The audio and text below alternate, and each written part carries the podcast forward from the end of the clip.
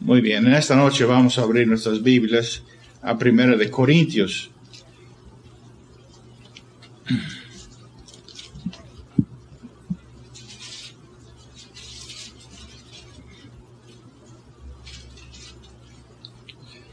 El apóstol Pablo, donde leímos en Efesios capítulo 4, versículo 3, dice, solícitos, solícitos en guardar la unidad del Espíritu en el vínculo de la paz un cuerpo, un espíritu, como fuisteis también llamados en una misma esperanza de vuestra vocación, un Señor, una fe, un bautismo, un Dios y Padre de todos, el cual es sobre todos y por todos y en todos. Debemos guardar la unidad, guardar la unidad. El apóstol Pablo, ver a la iglesia en Corinto con estas divisiones, debido a que en algunos en la iglesia de Corinto les gustaba oír al apóstol Pablo, decían yo soy de Pablo, otros decían yo soy de Apolos y otros decían que yo soy de Corinto. Esto era cosa muy ah, de mucha preocupación para el apóstol Pablo y así es que continúa lo mismo, el mismo tema que hemos estado viendo en los últimos, uh, las últimas semanas. Como hemos visto, el mensaje que debemos oír es el mensaje de la cruz. Cuando una persona se para a predicar, ha de predicar el mensaje de la cruz. Es decir, qué es lo que Dios está diciendo con la cruz o en la cruz, en el mensaje de Cristo Jesús y este crucificado. Y si una persona no habla de la redención que Cristo hizo en la cruz del Calvario por su sangre, está quitándole el mismo, la misma alma del Evangelio. Ah, cuando predicamos, cuando hablamos, debemos siempre recordar ah, que debemos declarar claramente la ruina del hombre, estas tres R's, la ruina del hombre en el huerto. Murió Adán y todos nosotros en Adán morimos muertos espiritualmente. Y debemos mencionar también o hablar de la redención, redención en Cristo Jesús por su sangre preciosa. Y tercero, la regeneración por el Espíritu Santo. La regeneración, es decir, cuando el Evangelio es predicado, Dios el Espíritu Santo toma la palabra de Dios y misteriosamente, milagrosamente, sin que el predicador lo sepa o sin que lo sepa la persona que lo oye. Es decir, no es activa la persona en el momento de que Dios le da vida. Cuando Dios le da vida, la evidencia de esa vida es que esa persona cree y confiesa al Señor Jesucristo de lo que Dios ya hizo por él. Pero entonces debemos siempre oír el mensaje de la cruz. El apóstol Pablo dijo, yo vine predicando el Evangelio. Y luego dice, ah, Cristo y este crucificado. Ese es el mensaje eh, que él predicó. Y no tiene ninguna razón el pueblo de Dios dividir acerca de los mensajeros, porque después de todo son ministros. Ministros en la competencia o la habilidad que Dios le da a cada uno. No todo instrumento es el mismo instrumento. Como dije, ese ejemplo la semana pasada o esta semana. Eh, ¿Qué tal si un carpintero lo único que tiene es martillos? No va a poder cepillar la madera. Ah, y por instrumento, por chico que sea o por, por eh, que parece que no tiene utilidad, un carpintero sabe cuál es la utilidad que tiene. Y ah, y como dije, ese, ese ejemplo de la mesa, que si pudiera hablar la mesa y decir yo soy de la, yo soy del cepillo y otra parte de la mesa decir yo soy del serrucho, sería algo ridículo, ¿verdad? Dirías a la mesa, no, estás en la mesa porque el carpintero te puso en la mesa. El carpintero te escogió cuando todavía eras una tabla que estabas allá entre las demás. Él te formó, y Él te puso en la mesa donde Él quería que tú estés. Es por eso que dice el apóstol Pablo, mas por Él estáis vosotros en Cristo Jesús. Crees porque Dios te escogió, esa es la razón que crees. No porque oíste el Evangelio del apóstol Pablo o lo oíste de Apolos, no creciste en la gracia porque Apolos, que es un orador, predicó. Oíste, creíste y creciste en la gracia porque Dios es el que da el crecimiento. Entonces, ah, vimos eso. Entonces, en capítulo 3 el apóstol Pablo habla de... Ah, y dice que los hermanos allá en Corinto se están comportando como carnales, como carnales. Eso es evidencia de que una persona se está comportando carnal, porque hay eh, entre ellos divisiones, celos, contiendas y disensiones. Estas son las, son tres de las cosas que el apóstol menciona que son manifiestas las obras de la carne, celos, disensiones y uh, contiendas. Luego el apóstol Pablo dice, yo como perito arquitecto puse el fundamento. Cristo Jesús es el fundamento. No hay ningún otro fundamento. Y debemos tener cuidado de cómo sobreedificamos sobre Cristo. Eh, es decir, predicamos a Cristo, esa es la manera que asentamos el, el fundamento y edificamos sobre Cristo predicando a Cristo.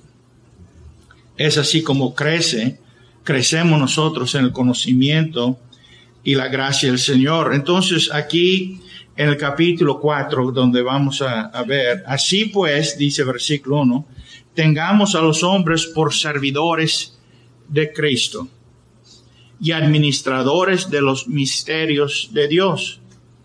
Ahora bien, se requiere de los administradores que cada uno sea hallado fiel yo en muy poco tengo ser juzgado por vosotros o por tribunal humano, ni aún ah, yo me, juzgo a mí mismo, porque aunque de nada tengo mala conciencia, no por eso soy justificado, pero el que me juzga es el Señor.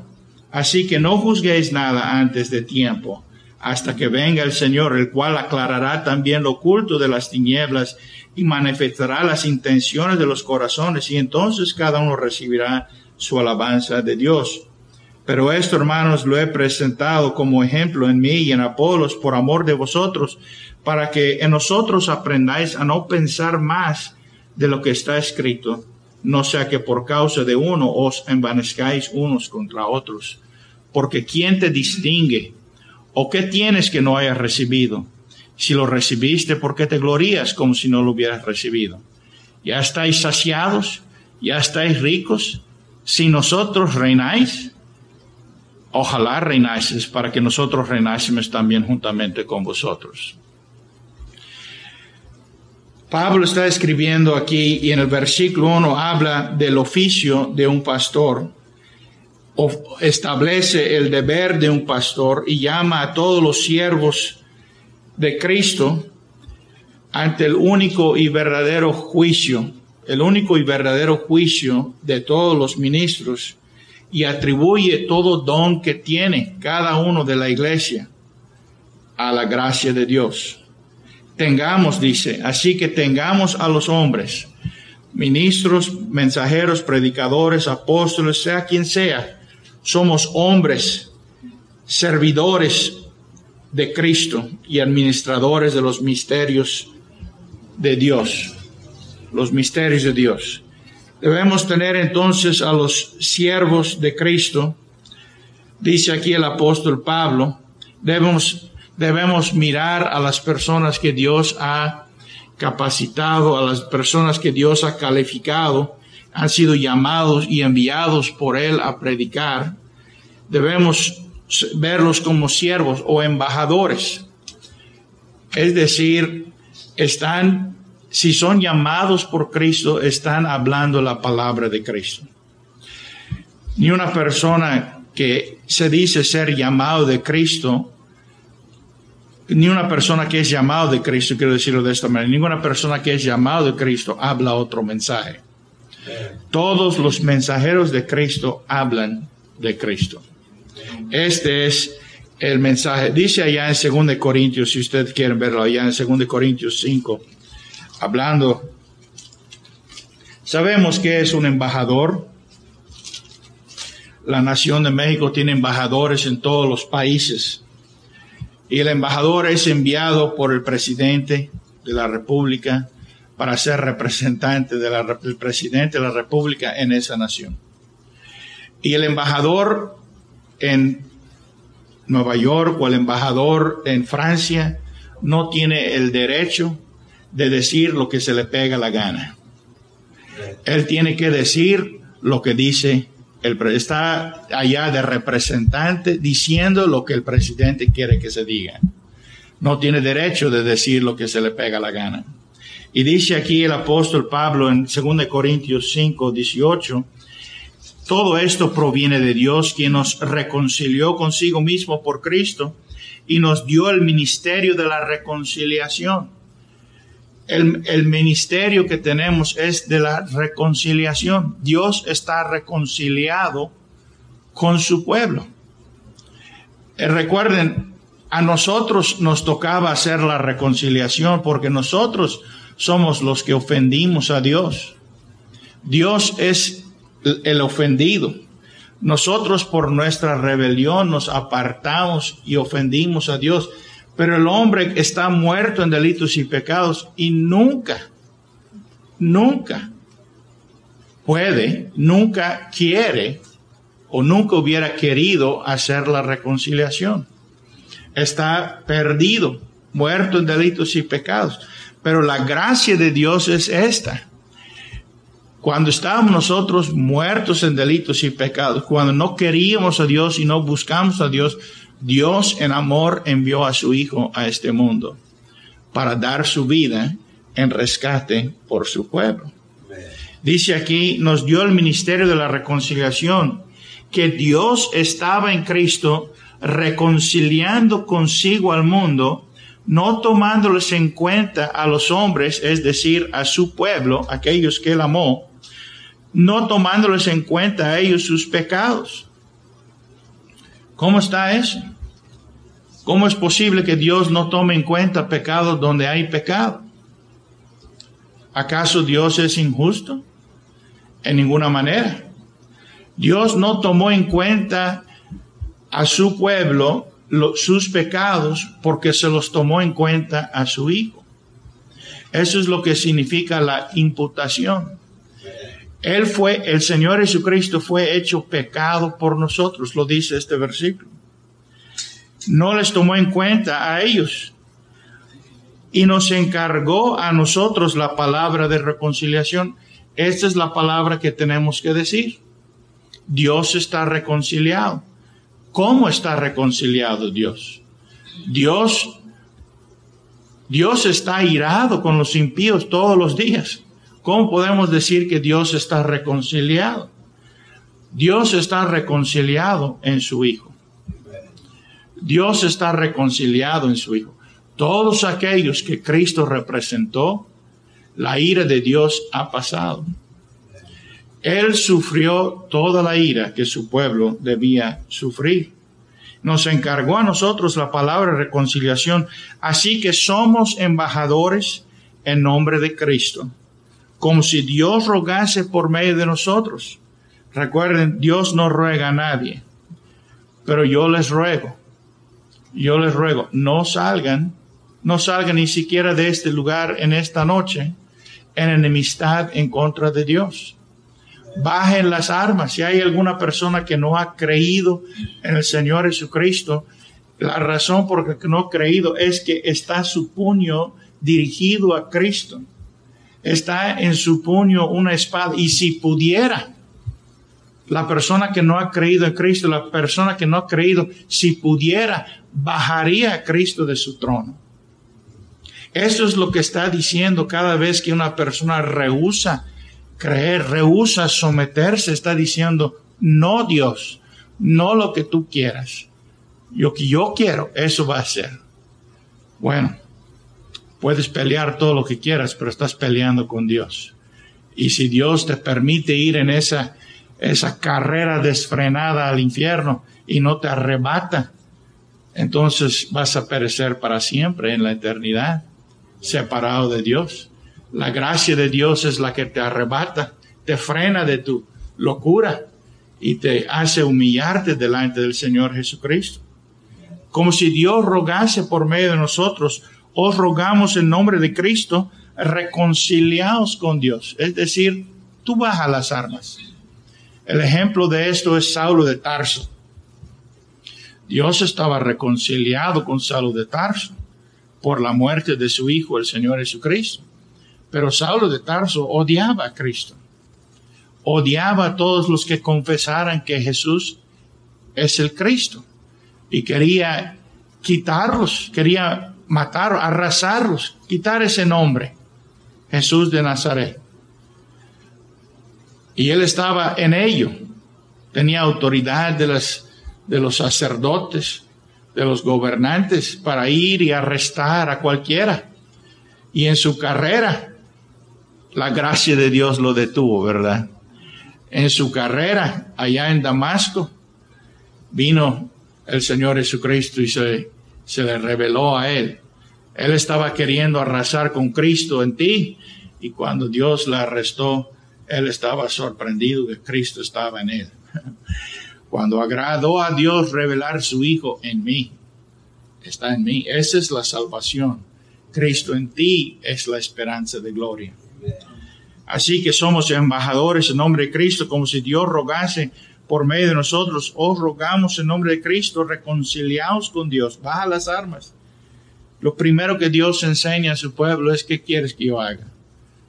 Señor, ¿qué quieres que yo haga? No mi voluntad, sino tu voluntad sea hecha. Al que no conoció pecado por nosotros, Dios lo hizo pecado, para que nosotros fuésemos hechos justicia de Dios en Él, en Cristo. Bueno, somos siervos, entonces cada ministro es siervo. Entonces, somos embajadores, somos siervos de Cristo y un siervo de Cristo, como representante de Cristo, ha de ser tratado con respeto. Yo he de tratar a mis hermanos y mis hermanas en Cristo porque son Cristo. Son Cristo. Yo debo tener cuidado de cómo les trato a ustedes, porque ustedes son Cristo. Y ustedes deben tener respeto a todos los que son de Cristo.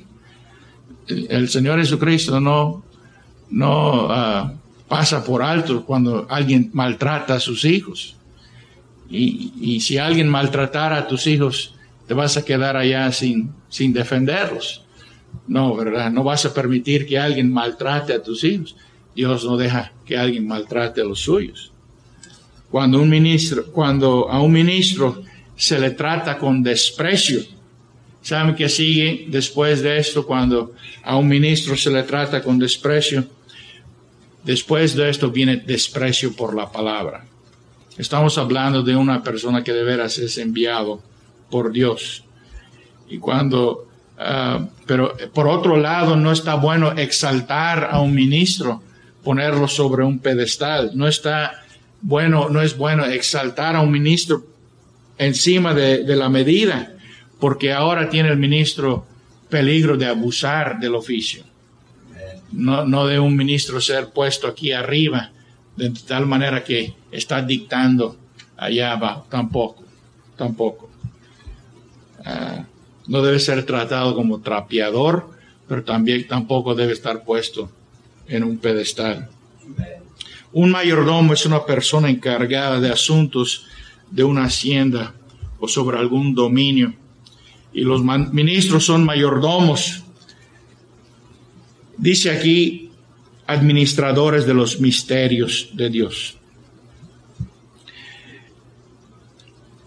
La tarea del ministro es de estudiar la palabra de Dios, pedirle al Señor que Él revele, que se revele en las escrituras a Él, para que Él pueda dar su palabra y mostrar dónde está Cristo en el pasaje. Eso es porque mientras mientras ah, has estado alguna vez leyendo un pasaje y dices, no lo entiendo, no lo entiendo. y luego el pastor se para y predica y le dice, ahora sí lo entiendo. Ahora ya veo que es, por qué está eso allá. Ahora lo veo. Pues antes de que el Señor te lo revelara o te lo mostrara por medio del ministro, era un misterio. Era un misterio. Ah, por ejemplo, Juan capítulo, Juan capítulo 8, de esa mujer que fue tomada en adulterio. ¿Cuántas personas he oído yo decir que a ellos les parece que el Dios del Antiguo Testamento es diferente del Dios del Nuevo Testamento? Porque les parece que el Dios del Antiguo Testamento es un Dios enojado, un Dios eh, severo, y parece que el Dios del, Nuevo Testamento es un, un Dios que permite o deja pasar cosas. No, eso no es la verdad. Dios no ha cambiado. Jesucristo no ha cambiado. Es el mismo ayer, hoy y para siempre. Hemos visto ya en Juan capítulo 8 que esa es una figura del Evangelio. El hecho de que la mujer fue traída delante del Señor Jesucristo y el hombre con que estaba cometiendo adulterio se les, se les agarró en el acto mismo, pero al hombre no se le trajo.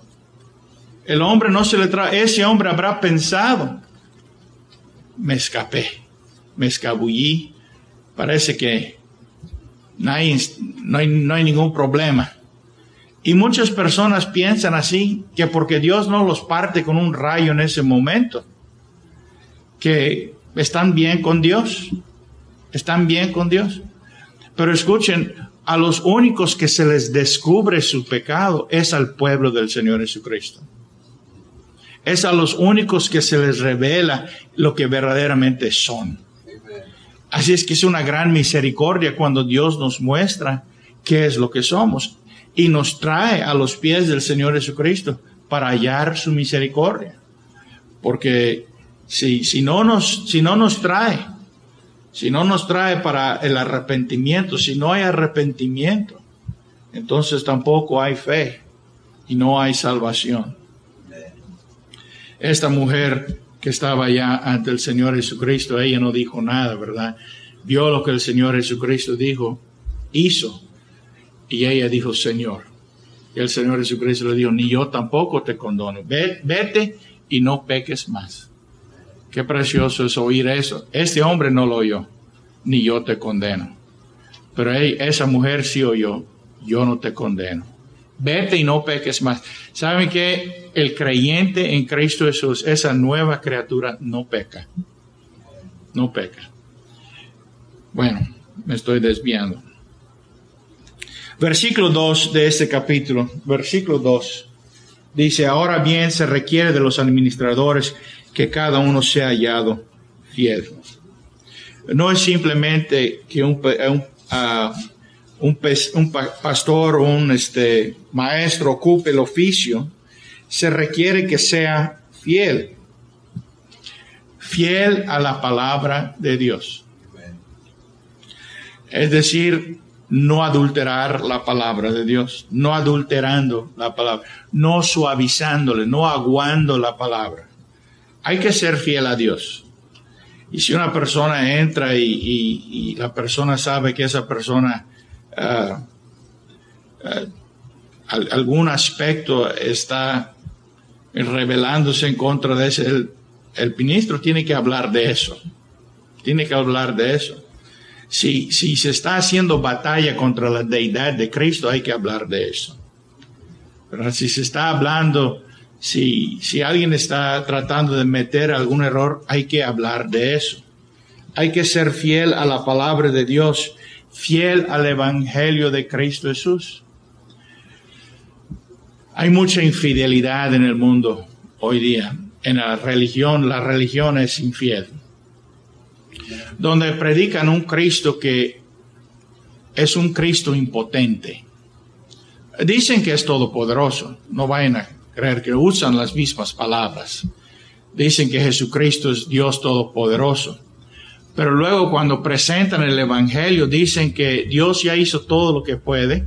Es decir, Cristo murió por todos. Eso no es ser fiel a la palabra de Dios. Ser fiel a la palabra de Dios es predicar lo que Cristo dijo. Él dio su vida por sus ovejas. Ser fiel a Él. Y si a la persona, las personas que se van a enojar, se enojan. La persona que predica una redención universal no está siendo fiel a Cristo. La persona que, que habla de la voluntad del hombre como la causa de la salvación, él no está siendo fiel al Evangelio. Hay que ser fiel a la palabra de Dios.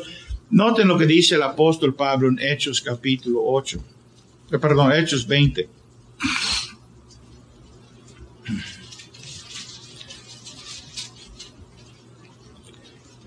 En Hechos capítulo 20 el apóstol dice a los a la iglesia de Éfeso, le dice, yo no he rehuido de declararos todo el consejo de Dios. Hechos 20, versículo 18. Muchos de los que habían creído, perdón, Hechos 20, 18. Cuando vinieron, él les dijo, vosotros sabéis cómo me, cómo me he comportado entre vosotros todo el tiempo, desde el primer día que entré a Asia, sirviendo al Señor con toda humildad y con muchas lágrimas y pruebas que me han venido por las asechanzas de los judíos, y cómo ustedes son testigos, nada que fuese útil he rehuido de anunciaros nada que fuese útil. He rehuido, he guardado de anunciaros, enseñaros públicamente y por casas. La misma cosa que dije en el público es lo mismo que dije en casas, testificando a judíos y a gentiles acerca del arrepentimiento para con Dios y de la fe nuestro Señor Jesucristo. Vean versículo 24. Pero ninguna cosa hago caso ni estimo preciosa mi vida para, que mi, para mí mismo, con tal que acabe mi carrera con gozo y el ministerio que recibí del Señor Jesús para dar testimonio del Evangelio de la gracia de Dios. Ahora aquí yo sé que ninguno de vosotros entre quienes he pasado predicando el reino de Dios verá más mi rostro. Por tanto, yo os protesto en el día de hoy que estoy limpio de la sangre de todos, porque no he rehuido de anunciaros todo el consejo de Dios. Todo el consejo de Dios es Cristo Jesús. Cristo Jesús es todo el consejo de Dios. Ahora bien, ah, vamos a, ver allá el versículo 3, versículo 3 de, de Corintios. Yo en muy poco tengo ser juzgado. Ustedes están diciendo, yo soy de Pablo, yo soy de Apolos, yo soy de, de Pedro, y dice, yo en muy poco tengo ser juzgado por vosotros o por el tribunal humano, ni aun yo me juzgo a mí mismo. Pablo estaba seguro de que él era apóstol, él estaba seguro que Dios le había encargado predicar el Evangelio, él fue llamado a predicar el Evangelio y Pablo estaba seguro de que él estaba predicando la verdad. Él examinó su propio corazón y sus motivaciones. Eh, y él dijo, yo he, yo he predicado la verdad. Por tanto, no le importaba, porque yo he sido fiel, yo he predicado la verdad. No me importa que ustedes digan, yo soy de Pablo, yo soy. Eso a mí no me afecta. Es decir, yo no soy juzgado por ningún hombre. Ni aún mismo, yo mismo me juzgo. Porque nada, dice versículo 4, aunque nada tengo mala conciencia, no por eso soy justificado, pero el que me juzga es el Señor. Es decir, aunque yo no tengo ninguna mala conciencia en esto, que yo les he hablado, pero yo no me estoy justificando simplemente porque tengo buena conciencia. El que me juzga y el que juzga a todos es el Señor. El que juzga es el Señor. Así que dice versículo 5, no juzguéis, no juzguéis nada antes del tiempo con respecto a hombres, hasta que venga el Señor, el cual aclarará también lo oculto de las tinieblas y manifestará las intenciones de los corazones. Entonces cada uno recibirá su alabanza de Dios. No debemos juzgar nosotros.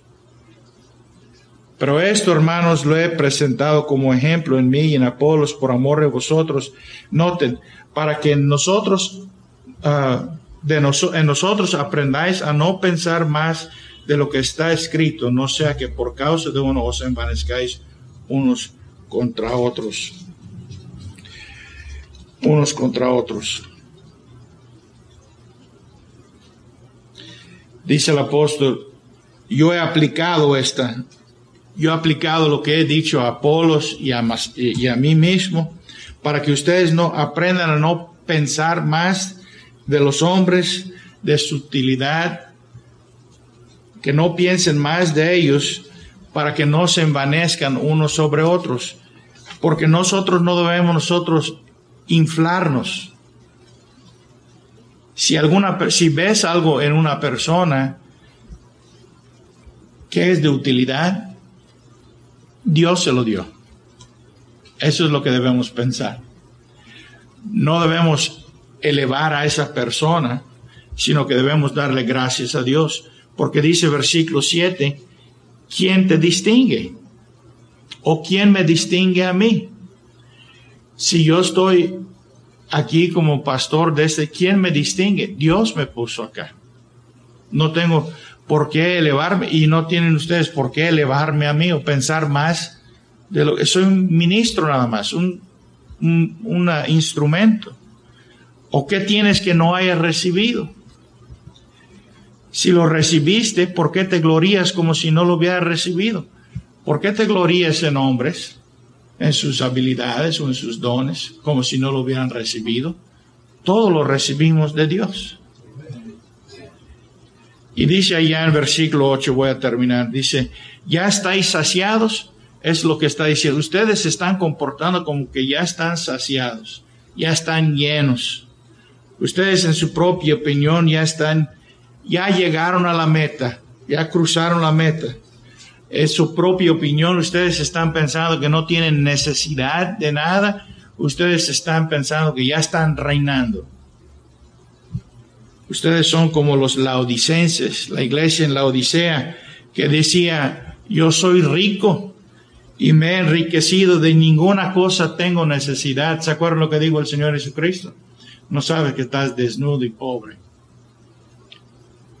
Pero eso es lo que estaba diciendo la iglesia. Se estaba jactando de que tenían todos estas, uh, estos dones que Dios les había dado a los ministros y se estaban gloriando los ministros y eso había causado división y está diciendo, ustedes están pensando que ya llegaron. Ojalá reinasen. Si hubiera venido el reino del Señor Jesucristo, yo también estaría reinando con ustedes. Los apóstoles estarían reinando con ustedes, pero no es así. Cuando reine la iglesia, va a reinar toda la iglesia junto con el Señor Jesucristo. Ustedes piensan que ya, ya llegaron. Pero está diciendo el apóstol Pablo, aquí es evidente por su comportamiento y por su conducta que ustedes se están comportando como carnales. Eso es una reprensión, ¿verdad? Para cualquier persona que se, jacta. No hay nada más feo en la iglesia que la jactancia nada más feo. Dios dice, hay siete, seis cosas, siete la que aborrece. Y la primera que menciona es el ojo altivo. El ojo altivo, ¿verdad? Seis cosas y siete. Y la primera que menciona es el ojo altivo. Todo lo que tenemos y todo lo que somos, se lo debemos a la gracia de Dios. Y debemos siempre dar gracias a Dios. Que el Señor bendiga su palabra.